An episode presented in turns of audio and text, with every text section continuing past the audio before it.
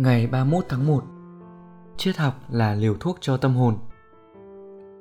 Đừng nhìn nhận triết học là người thầy chỉ dạy Mà hãy xem nó là bệnh nhân Cùng với niềm tin điều trị đôi mắt đang đau Tương tự với việc băng bó Hay bôi thuốc mỡ lên vết bỏng. Với góc nhìn này Bạn sẽ thuận theo tự nhiên Mà không cần phô trương và thanh thản trong lòng. Từ Marcus Aurelius Cuốn Meditations. Càng bận rộn, học tập ghi chép và công tác nhiều hơn, thì bạn cũng xa rời với mọi thứ càng nhiều. Chúng ta bắt cùng một nhịp.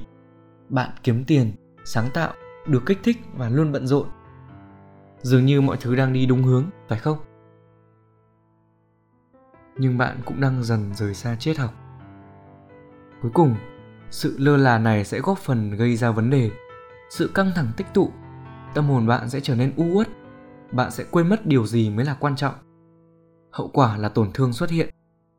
Khi điều đó xảy ra, điều quan trọng là bạn phải nhấn phanh, gạt mọi quán tính sang một bên lúc này.